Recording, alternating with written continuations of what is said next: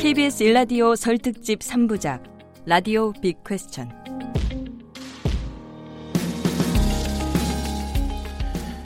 설 연휴 잘 보내고 계신가요?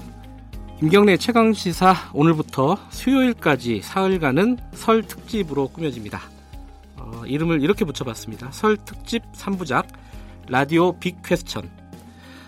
어, 오늘은요 제 일부로 정치는 우리를 행복하게 할까 이게 제목입니다. 내일은 2부고 교육은 미래를 약속할까 그리고 모레는 3부 사랑은 해답이 될까 어, 이게 붙여놓으니까 이름을 제목을 붙여놓으니까 굉장히 뭐랄까 추상적이고 거대한 얘기일 것 같지만 실제로는 우리 삶에서 중요한 얘기가 무엇인지를 다양하게 얘기해보는 그런 시간으로 꾸며볼 생각입니다.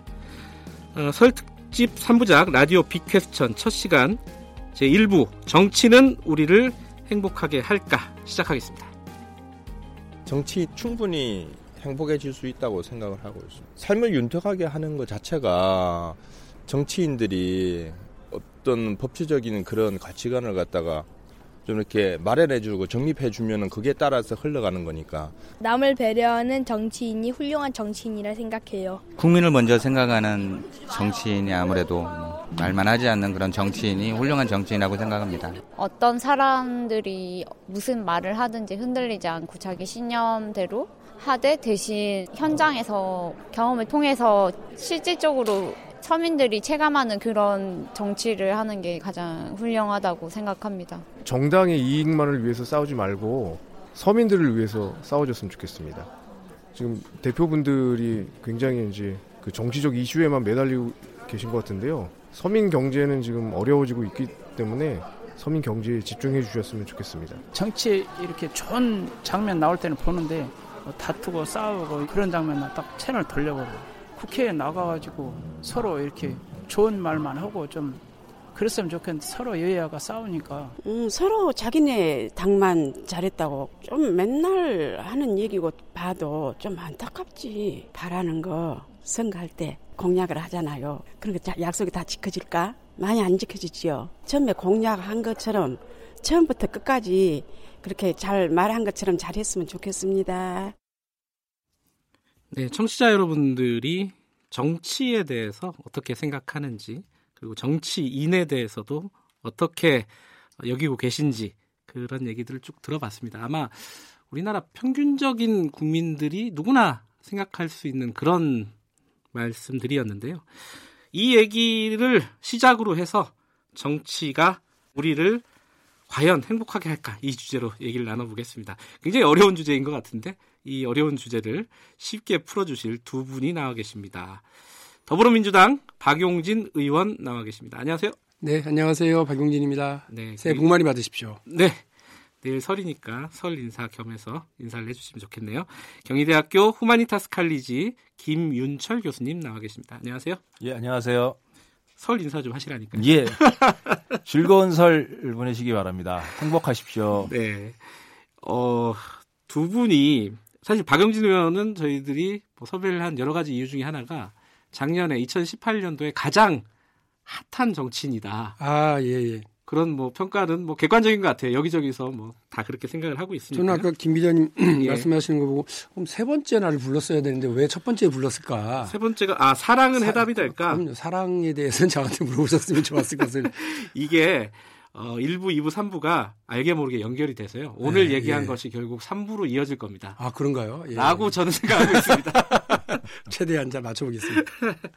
이, 어, 처음에 말씀드렸듯이요. 뭐 현실 정치 얘기가 물론 빠질 수는 없겠지만은 그걸 좀 넘어서서 정치 그러면은 도대체 우리한테 무엇인가 이런 부분들에 대한 약간의 해답, 뭐, 뭐 완전한 해답은 한 시간 반 만에 드릴 수는 없을 것 같고요. 할 수 있을 것 같아요. 일단 어, 정치 학자시니까 먼저 여쭤볼게요, 김인철 교수님께. 예. 정치는 우리를 행복하게 할까 이 주제 를 미리 들으셨잖아요. 주제를 예, 이렇게 간다. 예, 예. 어떻게 생각을 하셨어요?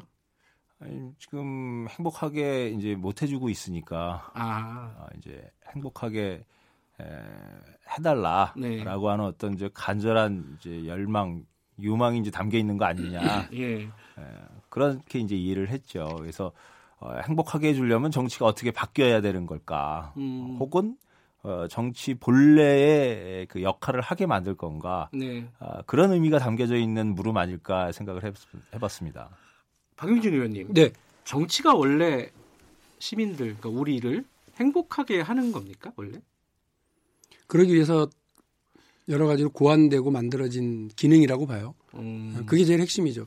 그 제가 초등학교 4, 4학년 아이들을 대상으로 예.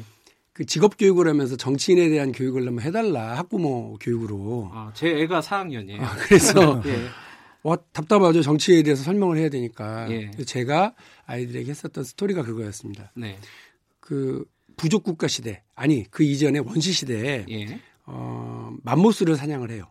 그, 동, 그 저기 불악이 후 예. 나가가지고 그러면 그, 그 추장이 누구야? 가장 나이 많은 할아버지가 추장인데 예. 잡아온 맘모스를 누구한테 가장 연한 고기를 나눠줄 것 같으니 아, 물어봤더니 예. 아이들의 절반이 정답을 찾더라고요. 뭐, 뭐, 싸움을 제일 잘하는 사람 그리고 힘이 가장 강한 사람 이렇게 예. 얘기하는 아이는 얼마 없고요. 예. 어린이, 아. 노약자 예. 이렇게 얘기를 해요. 그래서 아, 여러분이 정답이다. 음. 이게 정치의 기능이라고 하는 게 공동체를 유지하는 거거든요. 인간이 그렇지 않으면 혼자 살면 되잖아요. 잘난 놈들끼리 살 거면. 네. 근데 여럿이서 같이 살려고 하는 가운데 그 공동체를 유지하려면 약한 사람이 공동체에서 이탈되거나 이렇지 하지 않도록 하기 위해서 가장 약한 사람한테 먼저 배려하거든요. 네. 근데 재미있는 건 그 시대에 가장 약한 사람이 누구였을까? 맘모스를 사냥하다가 죽은 싸움 가장 잘하는 전사의 과부와 아이들인 거예요. 아. 그러니까 이 아이들을 먼저 배려하지 않으면 다른 힘센 그 사냥꾼이 음. 어, 저 이거 하다가 죽으면 우리 애들은 큰일 나네. 그럼 내가 뒤에 물러나 있어야 되겠구나. 음. 이런 생각을 하게 되니까 그 현명한 마을의 촌장, 현명한 그 당시 정치인은 그 맘모스 고기의 가장 좋은 부분, 가장 연한 부분을 아이와 그 과부를 위해서 음. 그래서 전사한 그 사냥꾼의 아이들을 위해서 이렇게 먼저 배려해야 된다는 거죠.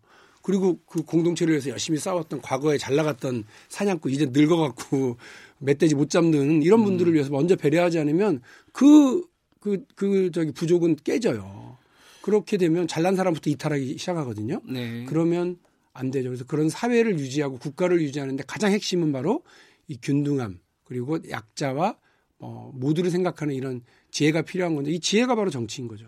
근데 이 아이들도 당연하게 아는 그런 어떤 시스템을 그러게 말해요. 현실 정치에서는 못 하고 있으니까 계속 이런 얘기를 하는 거겠죠. 음, 김인철 교수님. 그렇죠? 그렇죠. 그러니까 뭐 한편으로는 우리 정치인들을 이렇게 보면 네. 정치가 원래 이제 뭐냐라고 하는 물음들 우리 이제 빅퀘스천이라고 가져보고 있는데 정치인들은 스스로 한번 그런 이제 질문을 던져봤을까 자신한테 또 이제 아. 정치를 하게 된 이유 예. 이게 이제 실제 그 잘 나눠주기 위한 예, 그래서 이제 뭐 정의하자면 아. 정치는 이제 공존의 기술, 예. 함께 사는 기술 이렇게 얘기를 하는 거거든요. 예. 어 근데 이제 과연 이제 함께 살기 위해서 또 공존하기 위해서 정치를 시작했나?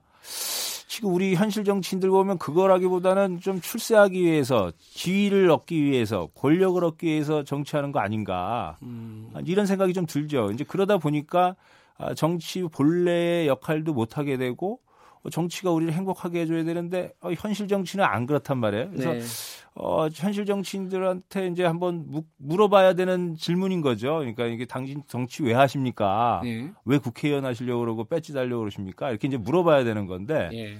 어, 그런 물음들을 한번 스스로 가져봤나 이게 설이니까 예. 한번 현실 정치인들도 오고 가시면서 좀 예. 그런 물음을 스스로에게 던져볼 필요가 있을 것 같아요. 마침 현실 정치인이 앞에 앉아 계시니까. 그래서 하는 얘기. 아니, 예. 어, 정치 처음에 시작하시게 된 계기가 지금 김인철 교수님께서 말씀하신 그런 뭐랄까 사회 공동선 이런 것들 거창하게 생각하고 시작하셨나요? 어떻게 처음에 초심이 뭐였어요, 박영진 의원께서는? 저는 뭐 솔직히 이실직고 하면 대학 다닐 때 공부 안 했고요. 그 세상을 사랑하는 방법, 아까 사랑 얘기했잖아요. 예. 세상을 사랑하는 방법은 데모하는 거라고 생각했어요. 되게 어린 나이에 아, 20살, 그러니까, 21살 때. 아, 학창 시절 예, 예, 예. 그래서 예. 그런데 좀 지나다 보니까 짱돌과 구호를 가지고 세상이 변화하지 않는다는 걸 알았죠. 음. 그래서 저는 사실 그 당시에 좀 특이하게 그 감옥도 갔다 온 총학생회장 출신이 군대도 갔다 오는 아. 특이한 경우였어요. 어, 군대를 왜 가셨어요? 보통 감옥을 길게 가면은 우리 어머니가 무서운 분이에요. 그래서 군대는 꼭 갔다 와라. 이래 거의 뭐 어, 어, 현명하셨네요. 또 그렇죠. 보면은. 그래서 예. 어머니 말씀은 뭐 일단 듣는 게 우선이라고 생각을 해서 갔다 왔는데 예. 군대에서 곰곰이 생각을 하는 기회가 되더라고요. 예. 왜 내가 하려고 했었던 구호와 요구나 이런 것들이 틀린 게 아닌데 내가 음. 맞는 것 같은데 왜 국민들은 그 우리에 대해서 지지를 안 할까? 그 음. 그 당시 제가 이제 그 군대 가기 전에 백기환 선생님 혹시 기억하시나요? 예, 예. 전에 민주 지금도, 지금도 왕성하게 활동하고 계시죠. 약간 예. 연로해지셔가지고요. 예. 어, 건강이 걱정이긴 한데 그분이 이른바 무소속인데 민중 후보를 자칭하면서 선거 운동을 했고 그게 92년, 87년. 예, 92년, 87년. 예, 그래서 저는 92년도에 이제 그분 선거 운동을 열심히 아, 선거 운동에 결합하셨었군요. 예. 그랬더니 세상에 선거 결과가 1%밖에 안 되는 거예요. 그리고 제가 정확하게 기억하는데 동아일보가 선거 끝나고 그 다음 날 예. 사설에 뭐라고 썼냐면 드디어 뭐 그 새로운 뭐 IS에 대해서는 호랑이 굴에도 호랑이 잡았다 이렇게 표현을 하고요. 네. DJ에 대해서는 사숙 뭐 삼숙 끝에 다시 국민들의 선택을 못 받았다. 네. 그리고 위로를 보냈고요. 백기환 후보라 저한테는 뭐라고 그랬냐면 어느 사회에나 있는 불만 세력임을 확인해 확인하는데 그쳤다는 거예요. 와 이게 너무 창피했는데 그 어. 결과를 받아들이고 나서 한 2년 있다가 답을 못 찾았었는데 예. 군대 가서 생각을 해보니까 그래 이게 어떻게 얻은 투표권인데 음. 느닷없이 나타나는 운동권들이 뭐 눈을 부라리면서 어 재벌은 해체돼야 되고 노동자는 해방되어야 됩니다 이렇게 얘기하면 거기다 표를 줘요. 그러니까 음. 국민들은 그렇게 단순하지 않고 투표를 되게 신중하게 하고 있었다는 거죠. 그래서 음. 평상시에 열심히 일하지 않다가 네. 나타나서 좋은 성적 걷어가려고 했던 우리가 나쁜 신보였구나. 그러면 어떻게 해야 돼?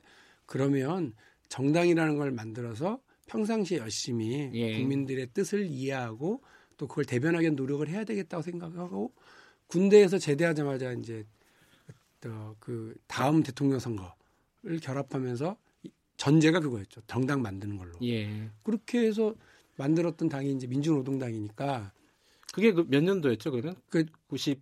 7년 대통령 선거가 있었어요. 예. 그때 이제 권영길 당시 민주노총 위원장이 후보였고 예. 그분이 선거 결과는 또또 1% 조금 넘었어요. 예. 근데 그 그거를 그대로 끝나지 않고 우리 흩어지지 말자 해서 네. 그, 그 민주노동당을 만드는 한 18명 정도가 남았어요. 음. 선거운동 같이 했던 분들이. 예. 저는 그러니까 어렴풋이 세상을 사랑하는 방법은 어, 정치를 통해서 할 수 있구나. 그리고 네. 그건 정당을 통해서 해야 되겠구나라고 하는 거를 어린 나이지만 알았던 것 같아요. 그래서 음. 뭐 우리 어머니 말씀이 맞는 것 같아요. 남자는 군대 갔다 철이 든다.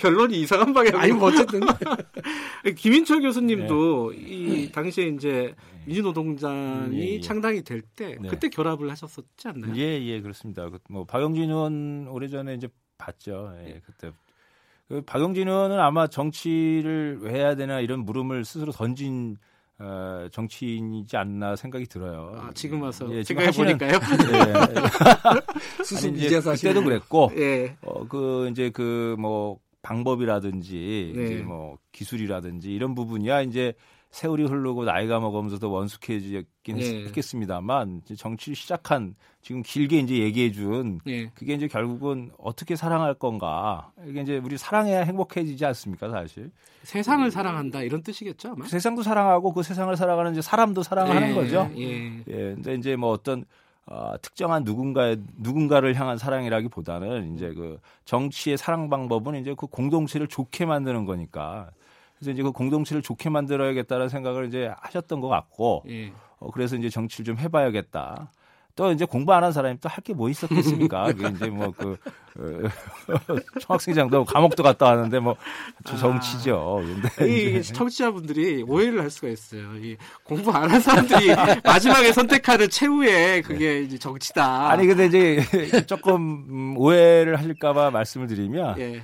이게 뭐 시험 성적 잘 봐야겠다. 그래 내가 출세해야겠다. 이런 분들이 정치하면 안 되는 거예요, 예. 사실은. 이제 아. 그 시험 성적이나 공부 이거를 이제 넘어서서 네. 어, 실제 이제 공동체를 어떻게 좋게 만들겠냐라고 하는 큰 꿈. 네. 이제 이게 있어야 이제 정치를 한다는 그런 의미로 이제 말씀을 드리는 거죠. 근데 네. 사실은 박용진 의원께서는 현실 정치인이니까 그렇게 여쭤볼 수 있지만 사실 제가 생각할 때는 김인철 교수님도 넓은 의미로 보면 정치를 하고 계신 거 아닙니까? 그죠? 그러니까 그게 이제 정치학이 예. 그 영어로 얘기하면 폴리틱스고 예. 정치도 폴리틱스입니다. 그래서 예. 학문 중에 이 학문명하고 어, 이 실천의 이름하고 똑같은 게 정치학이 유일한 거거든요. 음. 그러니까 사실 정치학은 기본적으로 이 책상머리에서 하, 는 학문이 아니고 네. 실제 이제 실천적인 학문이죠. 그래서 뭐 아리스토텔레스는 이제 이 정치학을 그래서 이 학문의 왕이라고 얘기를 했거든요. 음. 근데 그게 이제 왜 그랬냐면 뭐 제일 똑똑한 사람들이 한다는 얘기가 아니고 네. 그 공동체 우리가 이제 살아가야 할 터전인 공동체를 좋게 만드는 실천이니까 네. 최고의 학문이다 얘기를 했던 겁니다. 예, 그래서 이제 사실 뭐 현실 정치에 대해서 고민을 많이 할 수밖에 없죠. 뭐 네. 정치학을 선택했던 이유도 어, 좀 좋은 공동체 뭐 만들어 봐야 되겠다라고 하는 생각도 이제 있었던 거고 어릴 예. 때. 특히 저는 뭐 어릴 때 뭐 개인적인 이야기입니 다만은 이제 이 소위 그 2차 세계대전 이후에 이제 이 폐허가 된 나라를 다시 세운 이제 뭐 독일의 뭐 콜라드 아데나오라든지 에, 또뭐 어, 이런 이제 일본의 요시다 시게하루라든지 이제 이런 여러 그 지도자들이 굉장히 중요하구나. 그래서 정치라는 게 이제 중요하고 아, 정치라는 게 이게 좀 어, 우리가 공부를 해야 되고 공동체 생각하는 사람들은 좀 관심을 가져야 할 영역이겠구나라는 네. 생각을 이제 좀 어릴 때 했었던 거고요. 조금 자라면서는 이제 예, 우리 이제 김대중 전 대통령의 뭐 행동하는 양심 이제 이런 구호들 있지 않습니까? 또 그 책이 있었는데 그런 책들을 한 이제 그 뭐 중학교에서 고등학교 올라가던 시절 이런 때인데 그런 책들을 읽어보니까 아 이게 이 관심을 가져야 될 부분이다라는 생각을 음. 했었던 거죠. 그래서 어, 관심을 이제 가졌는데 저는 뭐 이렇게 어, 박용진 의원처럼 막 실천적인 그 삶의 궤적은 좀 비슷해요. 그 네. 어, 참 뭐, 근데 저는, 저는 조금 공부에 조금 더 관심이 있었던 것 같은데. 아, 두 분 다 삶의 계정은 비슷하신데, 네. 공부를 잘하냐 못하냐도 지금 이렇게. 너무 몰고 가신다. 조금, 그러니까 지금, 에, 사람이 좀들 떨어진 거죠. 크게 생각을 못하고.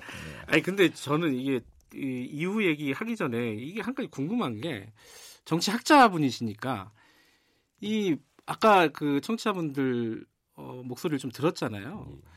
근데 세상을 사랑하기 위해서 정치를 하고 세상 사람들을 사랑하기 때문에 정치를 하고 뭔가 이 사회에 어떤 문제를 해결하기 위해서 정치를 하고 다 좋은데 지금 사람들은 정치라는 단어는 어, 아, 얘 되게 정치적이야. 예. 이 단어가 매우 부정적인 의미로 사용이 되잖아요. 이게 저는 이게 우리나라의 특수적 특수한 게 아닌 것 같다는 생각이 들어요. 예, 예 맞습니다. 이게 이게 한국만 그런 건 아니고요. 예. 사실 이제 우리가 뭐 어릴 때 이렇게 선진 민주주의 국가 그래서 배웠던 뭐 영국이라든지 프랑스라든지 미국 요새 예. 특히 미국 보십시오 난리지 않습니까? 예. 이게 이제 다 정치가 좀 다 불신을 받고 있고 그런 현실이 있습니다. 그리고 또 어, 시민들, 국민들의 마음이나 또 처지를 잘 반영하는 정치가 이루어지고 있지는 않고요. 그래서 네. 최근에 이제 많이 나오는 얘기가 이 이제 민주주의가 위기에 처해져 있고 네. 어, 또 자만에 덫에 빠졌고 망가졌다 이런 얘기들이 굉장히 많이 나오는 상황이거든요. 네. 어, 그런 중에 지금 유럽을 중심으로 뭐 유럽뿐만이 아니죠. 뭐 라틴이라든지 미국도 그렇고 소위 퍼퓰리즘 논쟁이 많지 않습니까? 이제 이 극우 정당들도 이제 막 득세를 하고 있고 굉장히 과격하고 편향을 조장하고 이런 정치들이 막 등장하는 거예요. 근데 이제 이게 왜 그러냐면 그런 현상은 상당히 위험한 현상인데 이 국민들이 워낙 정치에 대한 불만이 높다 보니까 화가 나 있는 거고 그렇죠. 자기를 편을 못 들어주니까 이제 직접적으로 자기 편 들어주겠다고 막 이렇게 이제 꼬시, 꼬드김을 하고 있는 정치인들한테 이제 막 표를 주기 시작하고 이러면서 이제 표출하는 그런 가운데 지킬 수도 없고 또 그게 전체 우리 공동체 좋은 것도 아닌데 음. 그런 걸 이제 막 선동하는 정치인들에 대한 지지가 높아져 있는 현실이죠. 이게 정치가 굉장히 망가져 있는 현실인 겁니다. 그래서 이런 상황이 있어서 요새 이제 정치에 대한 부정적인 부분들이 굉장히 높아진 것의 결과인데 예. 그래서 이제 정치 그러면은 이 정치라는 게 아 뭔가 공동체를 좋게 한다 이런 생각을 하는 게 아니라 이게 정치 그러면 정말 치사한 것에 뭐 준말, 정말 치졸한 것에 준말, 뭐 이런 아. 거거든요. 그래서 흥미로운 게 제가 이제 어디 강연이나 이런 걸 이제 가면 제가 이제 어, 뭐 정치에 대한 강연은 또 살 많이 시민들 좋아하지도 않지만 그래도 정치 필요하다 그래서 강연 자리를 만들어서 가면요. 제가 이제 정치학자입니다. 그러면 박수도 잘 안 쳐주세요. 그래서 정치가 미우니까 정치학자도 미워하시는 거예요. 그래가지고 아. 제가 이제 그러면 하는 얘기가 뭐냐면 아 정치학은 정치학을 띈 사람들이 하는 거라서 저 박수 주셔도 됩니다. 이런 얘기도 좀 하고 그러는데 자기만 살겠다고. 아, 아 그게 사실은군요. 그만큼 정치에 대한 부정적인 인식이 상당히 높고 아예 그 정치를 부수려고 해서 직접적으로 그 정치를 망가뜨리겠다라고 하는 그런 좀 비정치적인 정치인들을 오히려 지지하는 그런 역설적이고 바람직하지 못한 현상이 지금 일어나고 있는 거죠. 이게 저 저는 기자잖아요. 제가 직업이 기자인데 네. 어, 정치만큼 불신을 받고 있는 데가 또 한국에서는 기자 사회 아니겠습니까? 뭐 기레기. 그렇죠. 그 기레기라는 말이 시작이 된 게 뭐 한 2014년이라고 보통 보는데 지금은 저도 언뜻 언뜻 그런 생각이 들어요. 이 기자 생활을 하는 게 약간 좀 회의가 들 때가 있는 거예요. 근데 저도 어, 제 선배 중에 어, KBS 선배였어요 예전에. KBS 선배 중에 그런 얘기를 한 적이 있거든요. 아마 연배가 박용진 의원하고 좀 비슷하실 텐데 학생 운동을 하면서 그런 걸 느꼈대요. 자기가 어, 보통 찌라시라고 하잖아요. 유, 네, 유인물 같은 거 네. 돌리고 뭐 지하철 같은 데서 이렇게 막 한 마디씩 구호 외치고 네, 이런 거 네, 네. 있잖아요. 그런 걸 하다 보니까 아니 너무 힘이 작다는 걸 느꼈다는 거예요. 그래서 네. 아 언론에 가서 어, 내 생각과 나의 가치관을 제대로 표현할 수 있는 어떤 기회를 좀 만들겠다. 그리고 세상을 위해서 이롭게 세상을 바꾸도록 노력해 보겠다. 이런 마음, 저는 거기에 이제 100% 동의하지는 않지만 언론의 역할이 그것인지 과연. 그렇지만 어쨌든 그런 선한 목적을 가지고 들어왔는데 열심히 일을 했는데 결국 남는 것은 너도 그냥 기레기 아니냐. 이런 음. 게 남는단 말이죠. 네.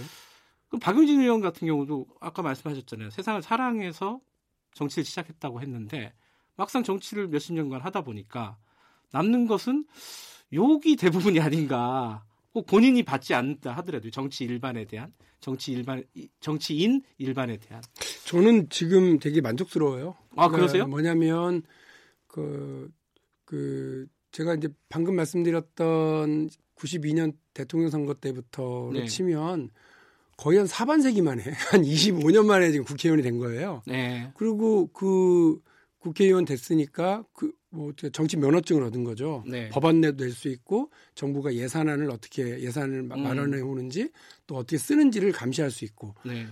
그 자료를 요청 요청해서 제출받을 수 있고 네. 이런 과정이 너무너무 행복하고 즐겁고요. 그걸 아. 통해서 제가 뭐 단적으로 말하면 작년에는 이른바 유치원 관련 예. 박용진 3법 제출했고 그 전에는 그, 그 작년에 그러니까 2017년에는 이른바 이건희 차명 계좌 사건. 네. 그래서 4조 5천억 원에 대한 세금 부과시켜서 작년부터 작년 6개월 사이에 1월부터 6월 30일까지 그 1,034억을 음. 이제 걷어들이고 했고요.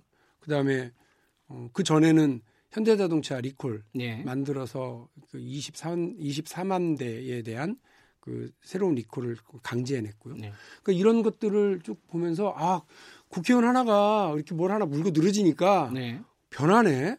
그 현대자동차를 음. 사용하고 있는 분들이 얼마나 분에 분을 분을 못 참아서 현대자동차 불매운동을 하고 있던 분들이 그렇게 많았는데 국회의원이 나서서 이렇게 하니까 그분들이 속이 다 시원했던 거죠. 네. 그리고 우리 국민의 안전이 만들어졌고 음. 모두나 누구나 다 소득 있는 곳에 세금 내는데 세상에 제일 돈 많은 양반이 세금 안 내고 꽁치고 있었던 거 그걸 또 관료들이 봐주고 있었던 걸 지적하고 적발하고 그래서 금융실명법이 도입된 지 25년 만에 제대로 법 적용이 돼서 세금을 걷게 되는 네. 쾌거를 이뤄냈고 이런 것들을 하면서는 아 정치인으로서는 되게 만족스럽고 예. 아 이게 내가 이, 이러려고 하는 거지 어, 이런 느낌도 이제 있어요. 그, 그 박용진 의원 개인의 특수한 상황 아닌가요? 아니 그런데 예. 그런데 이제 국민들이 보실 때는 아주 부정적인 것들을 많이 이제 보시고 그렇죠. 하는 하는데요. 그 저는 좀 그러니까 기자들 얘기하셨으니까 조금 부탁을 드리면 네. 물론 정치에 부정적이거나 참 그 아주 나쁜 것들이 많이 있습니다. 예. 개별이나 아니 현상이나 시스템에서 그런데 그런 것을 자꾸 주목해서 보면 정치를 부정하게 됩니다. 음. 그러니까 국회의원을 다 그냥 쓰레기 취급을 하게 되거든요. 네. 그렇게 돼서 가장 피해를 보는 게 우리 국민들이에요. 음. 입법, 사법, 행정 세 개 기관이 서로 견제와 균형을 맞추는 게 삼법 뭐그 성권 분립의 핵심이라는 예. 거 아닙니까? 그런데 행정 왕이 갖던 권한이에요. 사법부 이것도 사실은 신의 영역에 있던 권한이에요. 예. 그런데 이 두 영역을 견제하고 감시하는 역할을 근대 민주주의 체계에서 그 의회라고 하는 걸로 나타낸 거거든요. 네. 그런데 이 모두가 다 이 의회를 욕해요. 그렇게 되면 국민, 유일하게 국민을 대변하는 게 자기 목적인 국회가 기능이 더 떨어지거든요. 음. 그러니까 그걸 자기 그 원래 기능을 제대로 못하는 못하니까 국회를 욕했겠지만 네. 자꾸 그렇게 이건 이건 필요 없어 해산에 국회 해산이 국민적인 요구가 되는 상황으로 자꾸 몰고 가는 건 모두에게 안 좋은 상황이 될 수밖에 없기 때문에 네. 저는 가능하면 대안 중심으로 비판하고 가능하면 어 뭐 나쁜 거 얘기했으면 좋은 좋은 효능감도 좀 가질 수 있도록 보도하는 것도 좋을 것 같다는 아, 지금은 생각도 어 지금 굉장히 행복하다는 박용실 의원의 말씀이셨는데 네. 김, 김인철 교수님 네. 이거 너무 특수한가요? 네, 좀 뭐 말씀하실 게 있지 않나요? 아니 저 박용진 의원 같은 경우에는 뭐 그럴 수 있을 것 같아요. 아 근데, 그래요? 근데 아. 지금 우리가 좀 생각해봐야 할 문제가 하나 있는데 예. 이게 뭐냐면 결국 이제 정치라고 하는 것이 이제 욕을 먹는 이유가 있어요. 예. 이제 그거는 이제 잘 못하시고 다른 의원들은 이제 박 의원처럼 열심히 안 하셔도 그런 것도 있지만 네. 또 하나는 뭐냐면 이 정치라고 하는 게 이제 권력을 다루는 실천이거든요. 예. 또 권력을 얻는 거고요. 그 예. 국민의 마음과 지지를 얻어가지고 그 권력을 얻어서 문제를 해결하고 하는 거거든요. 근데 이 권력이라는 게 굉장히 그 위험하기도 하고 무섭기도 하고 그런 겁니다. 네. 이게 이제 권력을 가지고서는 사실 우리 생사 여타를 결정해 버리는 거거든요. 뭐 가장 극단적인 예가 우리 젊은이들 뭐 정치 부정하고 그러지만 그 정치가 자기를 살리고 죽이는 거예요. 일자리뿐만 아니라 뭐가 있냐면 전쟁 결정해 버리면 전쟁터 나가게 하는 게 또 정치가 결정을 하는 음. 거거든요. 네. 굉장히 중요한 문제입니다. 그러니까 권력을 계속 부정적인 눈으로 바라볼 수 없는 것은 있어요. 위험하고 무서운 거니까 네. 저걸 그냥 냅두면 안 되겠다라고 하는 것이 이제 자동적으로 작용하게 되어 있는 거죠. 음. 그러다 보니까 우리가 이제 정치를 좀 부정적으로 접근하는 것도 있는데 네. 한편으로는 또 뭐가 있냐면 이게 이제 특히 우리는 이제 독재의 경험을 했잖아요. 예.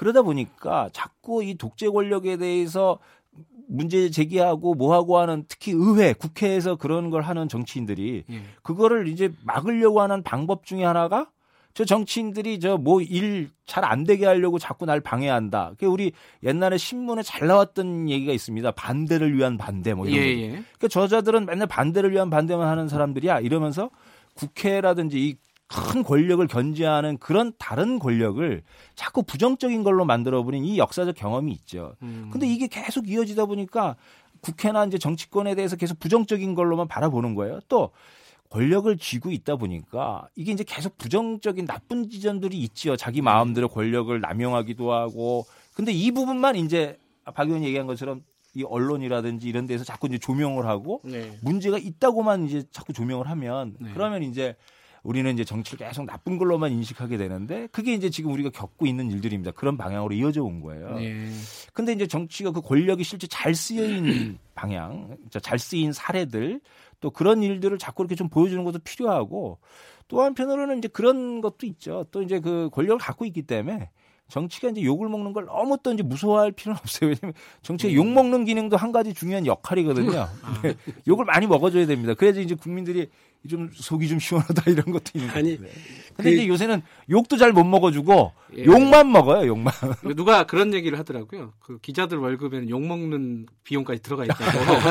정치인들 월급에도 그런 게 들어가 있지 않나라는 생각이 드는데. 근데 이제 이렇게 이렇게 되면 이제 가장 무서운 결과 중에 하나가 뭐냐면 정치 싫어하니까 참여를 안 하게 되잖아요. 국민들이 정치에 참여한다라고 하는 건 자기 대표를 뽑는 일이거든요. 예. 선거죠. 투표에 참여하는 일인데 투표를 안 해요. 그 투표율이 투표율이 하락하잖아요. 그러면 악착같이 투표하는 분들이 있습니다. 지킬 게 많은 분들. 아, 예. 그러니까 예. 기득권 세력들. 그렇게 음. 되면 우리 사회는 그러니까 변화를 추구하기보다는 좋은 쪽으로의 변화를 추구하기보다는 현재의 동맥경화 증상을 계속해서 강화하는 쪽으로 그래서 체제 전체가 사실은 위험해지는 상황으로 갈 수밖에 없고요. 네. 정치가 싫어서 정치에 참여하지 않는 분들이 어, 뜻밖으로 더 나쁜 정치인에게 더 나쁜 정치 시스템에 의해서 지배를 받고 더 나쁜 사회적 결과를 초래하는 데 일조하게 되는 참 이런 음. 아이, 아이러니한 상황이 되거든요. 그래서 저는 어쨌든 뭐 일단 국민들의 짜증을 유발하는 정치인과 그런 네. 정치 시스템부터 바꿔야죠. 그거 죄송하게 생각하고요. 다만 그 과정에 이렇게 좀 우리가 조금 더 넓게 볼 필요는 있겠다 이 말씀을 드립니다. 설 특집 3부작이고요. 라디오 빅퀘스천 첫 시간 1부 정치는 우리를 행복하게 할까 어마무시한 주제로 지금 얘기를 나눠보고 있는데요. 어, 김윤철 경희대 후마니타스 교수님하고 박용진 의원님 더불어민주당 두 분 나와 계십니다.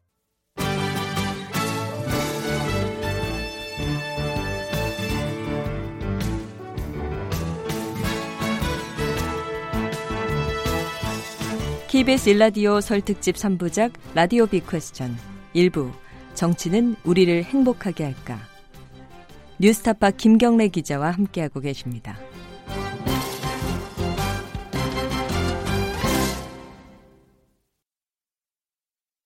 이 얘기가 조금 어려워졌어요.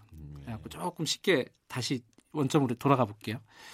박용진 의원님이 아까 그랬어요. 그 현실 정치에서 어떤 일정한 성과들을 냈고 어, 이 사회에 보탬이 되는 어떤 결과물들을 내고 있는 이 상황이 행복하다라고 네. 말씀을 하셨는데 김윤철 교수님이 보시기에는 박용진 의원님 혹시 국회의원 되고 좀 달라진 거 없습니까? 사람이 좀 권위적이 됐다거나 뭐 이런 이런 거 없어요? 그, 뭐 일단 전화가 없어요. 바쁘셔서. 예, 그래서 아, 뭐 이제 이건 좀 농담이고요. 예. 예 제가 이렇게 이제 지켜볼 때 네. 예, 굉장히 그 그런 거 안 느껴지고 네. 어 그러니까 이제 지금 유치원 3법 좀 이제 눈여겨 봤는데 네. 에, 보니까는 이 생활 밀착 정치인이구나. 음. 이 생활 속에서 이 우리 시민들이 겪는 고통이나 불편함들을 잘 주목하고 그거를 이제 개선하려고 하는 정치인이구나. 그래서 저는 그 그런 부분 보면은 제가 평소에 알고 있었던 배지 달기 전에 박용진하고 네. 거의 뭐 그 그때의 마음 정치 왜 하려고 하니 했을 때 난 이런 음. 거 할래요라고 했던 거를 정치인이 돼서 실천하고 있구나 이런 생각이 이제 좀 들고 있고요. 아. 오늘 오랜만에 본 건데 욕을 많이 먹어서 그런 건지 얼굴이 좀 조금 자그마셨는데 얼굴이 커졌어요. 저게 다 욕살 아닌가라는 생각이 들어요. 아, 살찌셨어요? 최근에? 아닌데. 그 오랜만에 봐서 그러실 것 같고요. 그 저도 그래서 한 말씀 드리면 예. 그 교수님 저 전화번호 그대로예요. 한 번도 전화 안 하시대요. 아, 서로 안 친하신 거네요, 그러면. 아니, 바쁜 분한테 네. 뭐 제가 자꾸 전화해서 그럴 필요는 없죠. 근데 이, 어, 예전에 이제 학생 운동을 할 때도 그렇고요. 예컨대 뭐 진보정당 운동 이런 걸 하실 때도 어, 그냥 선입견이지만은 좀 거대 담론 같은 것들을 많이 얘기하셨을 것 같아요. 뭐 그렇죠. 뭐 민주주의, 자유. 그렇죠. 이런 것들이 실제로 현실 정치에서는 현실적인 어떤 정책이나 대안 같은 것들을 마련해야 돼서 좀 다르지 않을까. 그래서 현실 정치에 어, 적응하는 과정이 조금 힘드시지 않았을까? 그건 누구에게나 다 마찬가지인 질문이지만은 음. 박영진 의원님 그런 거 없었어요? 저는 그 학생 운동을 하면서 가장 많이 내 친구가 아마 노동 해방이었던 것 같고 네. 그리고 뭐 재벌 해체 이런 거였어요. 요 요즘은 그런 단어 잘 안 쓰지만 또 PD 계열이셨군요. 그렇, 습니다 예. 그러니까 이게 딱 구호만 들어도 아, 제가 어느 어느 계보구나 이런 걸 예. 아시는 만큼 되게 예. 단순하게 살았던 것 같고요. 예. 그 우, 정말 겁이 덜컥 났던 게 국회의원이 되고 싶었죠. 그래서 예. 음, 두 번, 세 번, 여러 번 도전했는데 내가 이번에 도전해서 잘하면 되겠다 싶었던 건 두 번밖에 없거든요. 네. 그런데 그 마지막 딱 당선되고 나서 덜컥 겁이 났던 게 기자가 질문을 했을 때예요. 어느 상임위 가실 거예요 물어보는데 그런 생각을 해본 적이 없었거든요. 아 상임위 어디 가실 거야? 당선되고 나니까. 아. 그래서 어 무슨 무슨 상임위가 있더라. 내가 알고 있는 상임위는 환노위밖에 없어요. 노동 노동에 관심이 네네. 있으셨으니까요. 그런데 예. 어 그러면서 얼추 고민을 하다가 뭐 기재위를 가볼까 뭐 이렇게 살짝 예. 보고 들은 건 있으니까 예. 겁났던 거죠. 그러니까 그 막 막 세상을 바꿉시다. 어? 세상을 뒤집어야 돼. 이렇게는 얘기를 했지만 무엇을 도대체 얼마나 어떻게 어느 방향으로 라고 하는 구체적인 방향에 대해서는 거에 대해서는 생각해 볼 겨를도 없었고 공부도 안 했던 거죠. 음. 그런데 박용진이 가장 많이 외친 것 중에 하나가 이제 재벌 해체다. 근데 네. 그 재벌을 해체하는 것이 아니라 재벌의 부정적 기능을 완화시키거나 그거를 이제 또 띄어내는 과정일 거 아닙니까? 그러면 관련된 법으로 그것이 표현이 되거든요. 네.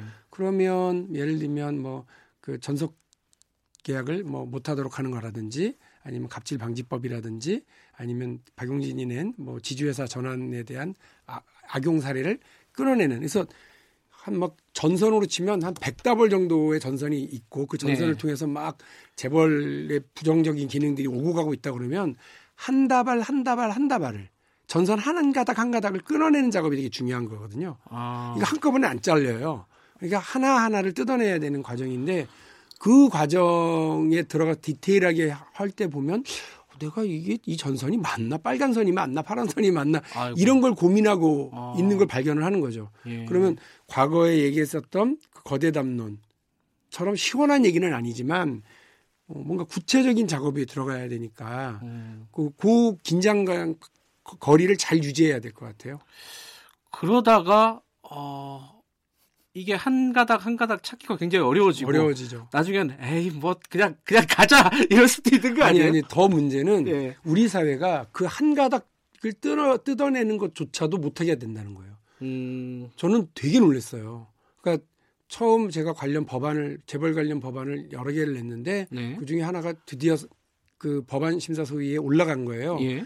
다른 상임위원회에서 그 상임위에 가서 봤는데 아 이런 식으로 여야가 그러니까 제가 소속돼 있는 정당도 크게 크게 그걸 통과시키려고 안 하더라고요. 아하. 그 되게 놀랬고 아 재벌의 힘이 재벌의 이 로비력이 음. 정말 곳곳에 있구나. 법안을 통과시키 법안을 만들어지지 못하도록도 하고 통과되지 못하도록도 하고요.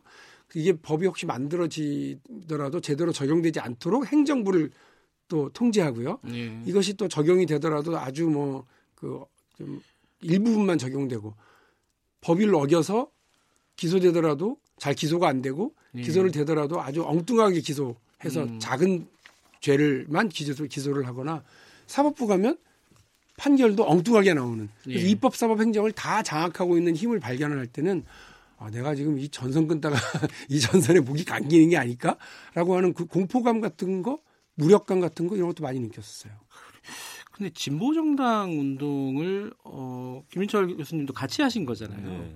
그 말씀하신 대로 진보 정당에서 운동할 때와 어, 원내 정치를 실제로 할 때는 많이 다를 것 같긴 해요. 근데 이제 본인 개인적으로 박용진 의원도 뭔가 생각이 많이 복잡해졌다라는 취지의 말씀을 하셨는데 밖에서 보실 때는 뭔가 선명하지 못하다, 뭐 타협을 많이 한다, 뭐 이런 생각은 안 드십니까 혹시? 글쎄요, 뭐 저는 그런 음. 생각은 좀 안 드는 편인데요. 예. 예, 이제 이제 애초에 이제 진보 정당을 만들어서 네. 이제 원내에 들어가기 전까지는 네. 아, 이제 좀 선명한 이야기를 해서 관심도 갖고 또 이제 지지층을 만들어야 되니까. 네. 그러나 이제 원내에 들어가면 사실은 이제 이 해법을 제시를 해주고 문제를 네. 실제로 풀어야 되는 거죠. 네. 그러니까 이제 원회에 있을 땐 정답을 주로 얘기했다면 이제 그 정답을 현실 속에서 구현해 나가는 해법을 만들어줘야 되는 거거든요. 네. 그러다 보니까 이제 기준 자체가 선명성이라든지 이런 데 있다기보다는 음. 문제를 실제로 풀었느냐라는 거고 예. 그 결과가 그냥 이제 의도라든지 뭐 이런 이제 좋은 이야기에 그 그치는 게 아니고 네. 그 결과가 실제로 얼마만큼 돌아왔느냐 음. 진짜 정말 좀 좋게 했느냐 이거에 이제 있어야 된다라고 하는 기준을 갖고 있다 보니까 아, 뭐 선명치 못하다 이런 생각은 썩 별로 많이 안 하는 편입니다. 음. 그래서 오히려 이제 그 결과를 잘 못 내는 게 이제 답답하고 아. 어왜 저 아까 비유를 굉장히 잘해 주신 것 같은데 아이 빨간 선 끊어야 될 텐데 왜 파란 선 끊지? 아. 뭐 이제 이런 것 이걸 이제 둘러싸고 조금 생각들이 다를 수 있어서 이제 뭐라 하거나 뭐 이렇게 되는 거죠. 그 사실 민주노동당이 네. 원내 진출을 했고 굉장히 성공적인 17대 총선 때요. 그렇죠. 진출을 했지 않았습니까? 그렇죠. 근데 그 뒤에 진보 정당 운동이라는 게 사실 굉장히 많이 뭐랄까요 축으로 축소됐어요. 그렇습니다. 예. 어, 사실상 이렇게 뭐랄까요 실패했다 누군가는 음. 라고 얘기할 수도 있고 그 직접 당사자로서 그리고 그 진보 정당에 계시다가 결국은 어 거대 정당으로 옮기신 네. 케이스 아닙니까? 예, 그렇죠? 예. 그럴 때 여러 가지 생각이 좀 복잡하셨을 것 같아요. 현실 정치에서 과연 나의 쓸모가 뭘까 이런 고민도 있으셨을 것 같고. 저는 그러니까 이전에 진보 정당 운동을 하거나 혹은 운동권이었다가 기존 정당에 들어갔던 분들과는 예. 조금 다르게 논쟁을 했어요. 논쟁이요? 아, 이렇게 이렇게 바꾸자 노선을. 왜냐하면 아. 저는 민주노동당의 역설은 뭐냐면요. 성공했기 때문에 그 한계에 부딪혀 본 거예요. 음. 갈 때까지 가본 거예요. 그러니까 그 대한민국의 소선거구 제도 네. 그리고 어, 그 승자 독식 제도로 이 선거 제도가 있는 한그 네. 이른바 민주노동당이 바라는 방식으로 그 독자적으로 그 집권을 하는 건 불가능하다는 걸 보여준 거죠. 음. 그러니까 너무 열심히 해봤기 때문에 그런 거예요. 그러니까 네. 저도 열심히 해보니까 이걸 이렇게 해가지고는 잘해봐야 열석이고 안 되면 사후석으로 줄어 줄어들 수밖에 없는 구조이겠구나라고 하는 게 드러난 거거든요. 네. 선거 두어 번 치, 치르면서 그걸 너도 알고 나도 아니까 그때부터 어떻게 되느냐면 잠재돼 있었던 민주노동당 안에 정파 구조가 확 이빨을 드러내고 발톱을 드러내면서 내가 서로 더 먹겠다고 음. 어, 그 국회의원 자리죠. 네. 그러면서 서로 국민들 앞에 그리고 지지자들 앞에 추잡한 정파 싸움을 하기 시작한 거예요. 예. 저 그래서 그냥 골로 갔다고 보거든요. 예. 근데 그 이 이 문제를 보면서 저는 선거제도나 정치제도가 바뀌지 않는 한 진보 정당은 늘 그 소수의 문제 제기 집단으로 있을 수밖에 없고 근데 내가 하려고 하고 싶었던 건 뭐냐면 문제 제기가 아니라 예. 세상을 1cm라도 변화시키고 싶었는데 그 1cm라도 음. 변화시키기 위해서조차 우리가 해야 되는 것이 중앙선거관리위원회가 독자 정당을 유지 그 인정해주는 그냥 그게 인정서가 필요한 거냐 정당으로서 네. 아니면 진보적인 의제가 실현될 수 있는 어떤 그런 그 과정이 필요한 거냐 선명한 주장이 아니라 그래서 뭐 저로서는 그런 논쟁을 하고 뭐 물론 제 말을 거의 다 안 들었기 때문에 아. 아주 극소수만 저를 비롯해 아주 극소수만 제 선택대로 갔는데 저는 네. 저는 뭐 제가 맞다고 생각하지는 않아. 제가 무조건 다 맞다고 생각하지는 않지만 네.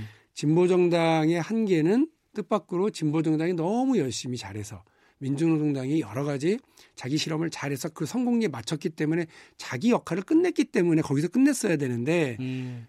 그 계속해서 이, 이 방식대로 그냥 하겠다고 주장을 하고 그러면서 뭐 통합진보당 사태도 벌어진 거라고 보고요. 예. 그리고 지금도 정의당이 마지막으로 이 선거제도를 변화시키려고 노력을 하고 있잖아요. 네. 그러니까 여, 기에 착목하는 게 맞다고 봐요, 저는 진보 정당이. 근데 만일에 안 될 경우에 네. 똑같은 결과가 또 선거 때 나올 거거든요. 그러니까 음. 진보 정당의 지지율은 뭐 10%에서 15%인데 의석수의 반영은 한 3에서 4%밖에 되지 않는 네. 그런 상황이 계속 될 거기 때문에요. 그 음. 선택의 선택을 어쨌든 해야 된다고 봅니다. 계속 선명한 주장만 할 건지 1cm라도 변화시킬 건지. 김윤철 교수님은 이런 논쟁을 할때 예. 어, 박용진 의원과 같은 뜻이셨어요? 아니면 좀 다른 입장이셨습니까? 궁금하네요, 이거는. 뭐 같다고는 할 수는 없고 다르셨군요. 음, 처지는 다른데 그 예. 문제 의식이나 뭐 그 선택은 이제 존중하고 예. 어, 또 한국 정치의 현실을 보면 아, 또 저렇게 에, 또 가야 뭔가 성과도 낼 수 있고 정치를 좋게 만들 수도 있겠다라는 네. 한 가지 또 다른 이제 길 아닌가라는 생각을 하죠. 예. 네, 그래서 어 근데 이제 뭐 저는 조금 생각은 다르게 하는 게 이제 하나는 진보 정당이라고 하는 게 진짜 이제 실패였느냐 예. 그거는 이제 조금 더 이제 두고 봐야 할 문제인 측면도 있고요. 예. 오히려 이제 우리 그정저뭐 이제 정치학자들 사이에서는 이제 그 민주노당 실험이 어 한국 정당 정치 발전에 기여한 부분들이 있다 이제 평가를 시작한 그런 정도 이제 음. 그 시점이거든요. 네. 그래서 이제 이 어, 진보 정당에 대한 평가는 조금 더 이제 살펴봐야 할 실패냐 성공이냐 부분은 네. 이제 그게 있고 또 다른 한편으로는 이제 흥미로운 건 이런 거죠. 뭐 어, 우리 저 주류 언론들에서는 지금 민주당을 진보 정당이라고 부르잖아요. 좌파라고 부르고. 아 그렇죠. 예. 이게 굳이 나누자면 그렇게 예. 나눌 수밖에 없는 상황인데 이제 있죠. 그게 예. 굉장히 한국의 진보를 좁게 만들려고 하는 의도된 것도 있지만 네. 또 한편으로는 그간의 진보 정당 운동이 있으면서 그 진보 정당이 주장했던 여러 의제라든지 정책이라든지 이런 거를 이제 민주당이 수용했기 때문에 생겨난 거예요. 그러니까 음. 경제 민주화라든지 복지 국가라든지 예. 이런 부분들 또 노동 차별 해소라든지 이런 거를 굉장히 본격적으로 민주당이 이제 수용하기 시작한 거죠. 그러다 보니까 또 한편으로 어 저 진보 아니야 진보 쪽으로 가고 있는 거 아니야라고 하면서 이제 주류 보수 언론은 약간 놀래 가지고 자꾸 이제 진보다 좌파다 이렇게 이제 공격하는 거거든요. 근데 이것이 이제 역설적으로 보면 한국의 그간의 진보 정당이라 불렸던 민주노동당으로 상징됐던 이런 이제 정당들이 그래도 자기 역할을 했다 이거죠. 그거를 음. 우리 정치에서 어, 다루어야 할 문제로 만들어 놓은 거예요. 음. 근데 이제 어, 이 진보정당이 그것도 자기들이 해결했으면 좋았을 텐데 네. 그것까지는 이제 실력도 모자라고 힘도 모자라고 그랬던 거죠. 그래서 어, 그런 가운데 이제 박용진 의원 같은 고민과 선택도 있을 것이고 네. 지금 음, 남아 있는 뭐 진보정당들도 사실은 그런 고민들을 하고 있는 걸로도 알고 있는데 중요한 건 이제 막 새로 뭐 합당이다 뭐다 이렇게 하는 게 아니라 각자의 위치에서 어떻게 힘을 모으냐 그런 이제 정책적인 어, 협력도 하고 그걸 관철시키는 이제 그런 정치 분위기를 만들 거냐 이게 지금 이제 과제로 있는 것 아닌가 이제 음. 그런 생각이 들죠. 제가 혹시 예, 오해가 예. 오해가 있으실까봐 저는 민주노동당의 성공이 곧바로 이제 실패 이유이기도 하다. 그리고 네. 성공했다라고 네. 말씀을 드려요. 역설 역설적이게도 예. 어, 그 성공이 바로 실패를 낳았다 이렇게 말씀을 드리는 거예요. 음. 그 우리가 2000년 2002년 선거 이전에는요. 2002년 네. 지방선거 이전에는 네. 투표장에 갈 때 투표용지 한 장만 들고 갔어요. 그랬었죠. 사람만 찍었어요. 네. 근데 2002년도부터는 두 장을 들고 들어갔어요. 그러니까 정당도 찍고 사람도 찍는 그 헌법 소원을 통해서 그 제도를 만들어낸 거 민주노동당이 한 겁니다. 음. 아, 그리고 그 또 뭐 저기 여성 그러니까 비례대표 네. 여성을 50%를 하는데 홀짝제, 예. 홀수 1357번으로 여성을 배치하게 하는 거 민주노동당이 강제해내고 먼저 실천해서 강제해낸 음. 훌륭한 정치 제도의 변화입니다. 예. 그러니까 저는 민주노동당이 또 노동의제를 그 우리 사회 전면에 내걸 수 있게 만들었던 거, 예. 성소수자의 문제를 내걸었던 거, 장애인 문제 내걸었던 거 아주 뭐 훌륭한 것들이 많고요. 이런 것들을 실제 알겠습니다. 작은 부분에서 성공시켜낸 것도 맞다는 말씀을 드리는 거예요. 그 2부로 넘겨야 될 것 같아요. 자, 김경래 최강지사 설특집 3부작 라디오 빅퀘스천 제 1부 정치를 정치는 우리를 행복하게 할까 더불어민주당 박용진 의원하고 어, 경희대 후마니타스 칼리지 김윤철 교수님과 같이 얘기 나누고 있는데요. 어, 아직 못다한 얘기가 많습니다. 어, 잠시 후에 뉴스 듣고 계속 이어가도록 하겠습니다. 김경래 최강시사 잠시 후에 뵙겠습니다.